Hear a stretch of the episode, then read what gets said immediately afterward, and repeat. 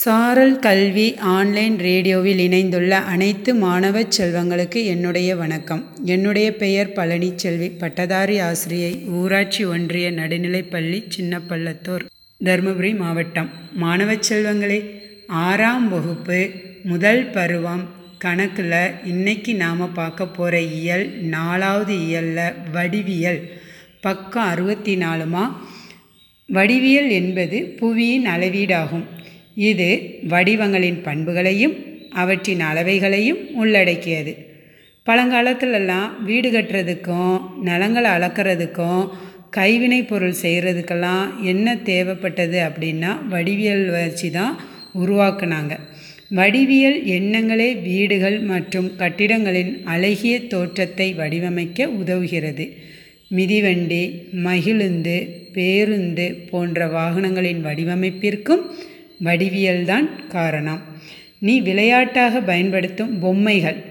நீங்கள் பயன்படுத்தும் எழுதுகோல் அளவுகோல் புத்தகம் இவை எல்லா இதுவுமே வடிவியல் கருத்துக்கள் மற்றும் வடிவங்களை தெளிவுபடுத்துகிறது.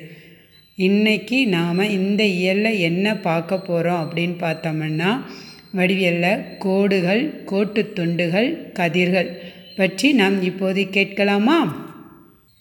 கோடுகள் என்பன நேராகவும் தொடர்ச்சியான புள்ளிகளால் இடைவெளியின்றி இணைக்கப்பட்டதாகும்.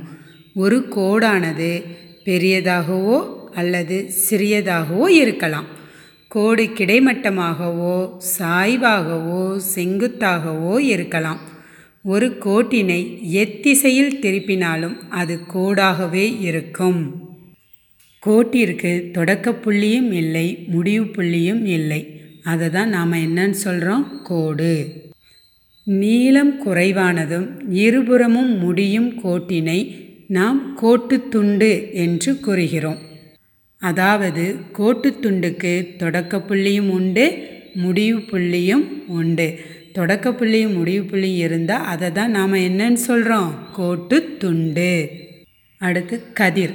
கதிருக்கு தொடக்கப்புள்ளி இருக்கும் ஆனால் முடிவு புள்ளி இருக்காது. அது முடிவு இல்லாமல் அந்த கோடு போய்கிட்டு இருந்ததுன்னா அது கதிர்னு சொல்கிறோம் சரியா?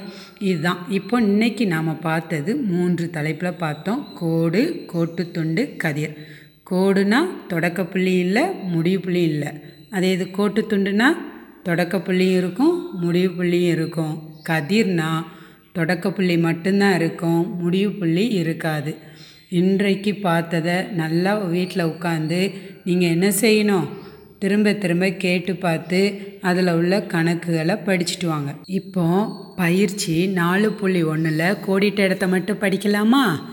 ஏ மற்றும் பி என்ற இரு புள்ளிகள் வழியாக செல்லும் கோட்டினை டேஸ் என குறிப்பிடுவோம். ஏபி கோடுகள். அப்படின்னா ஏ மற்றும் பி என்ற இரண்டு புள்ளிகள் வழியாக செல்லும் கோட்டினை நாம் என்ன சொல்கிறோம் ஏபி கோடுகள் என குறிப்பிடுகிறோம். அடுத்து கோடிட்ட இடத்துல ரெண்டாவது பாருங்கம்மா. புள்ளி பியிலிருந்து புள்ளி ஏவிற்கு செல்லும் கோட்டுத்துண்டை டேஸ் என குறிப்பிடும்.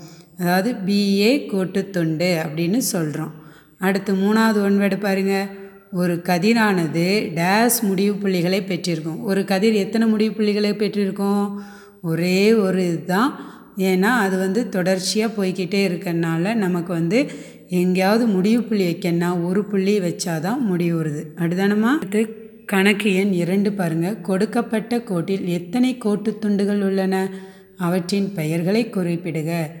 P A B C Q இப்படி நமக்கு ஐந்து இடத்துல புள்ளி வச்சுருக்காங்க. இதில் எத்தனை கோட்டு துண்டு இருக்குதுன்னு பாருங்கள் பிஏ ஒரு இது ஏபி ஒரு கோட்டுத்துண்டு பிசி ஒரு கோட்டுத்துண்டு சிக்யூ ஒரு கோட்டுத்துண்டு அடுத்தது பிபி அடுத்தது பி கியூ அடுத்தது ஏசி வேறு என்னதெல்லாம்?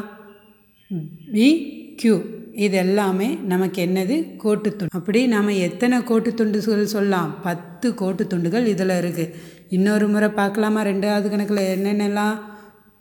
PQ PA PB PC AB BC CQ AQ PQ AC இது இப்படி பத்து கோட்டு துண்டுகள் அதில் இருக்குது அடுத்து கணக்கு மூணை பாருங்கள் பக்கம் எழுபத்தி ரெண்டில் பின்வரும் கோட்டு துண்டுகளின் நீளங்களை அளங்க. எல்லாரும் ஸ்கேல் எடுத்துக்கோங்க.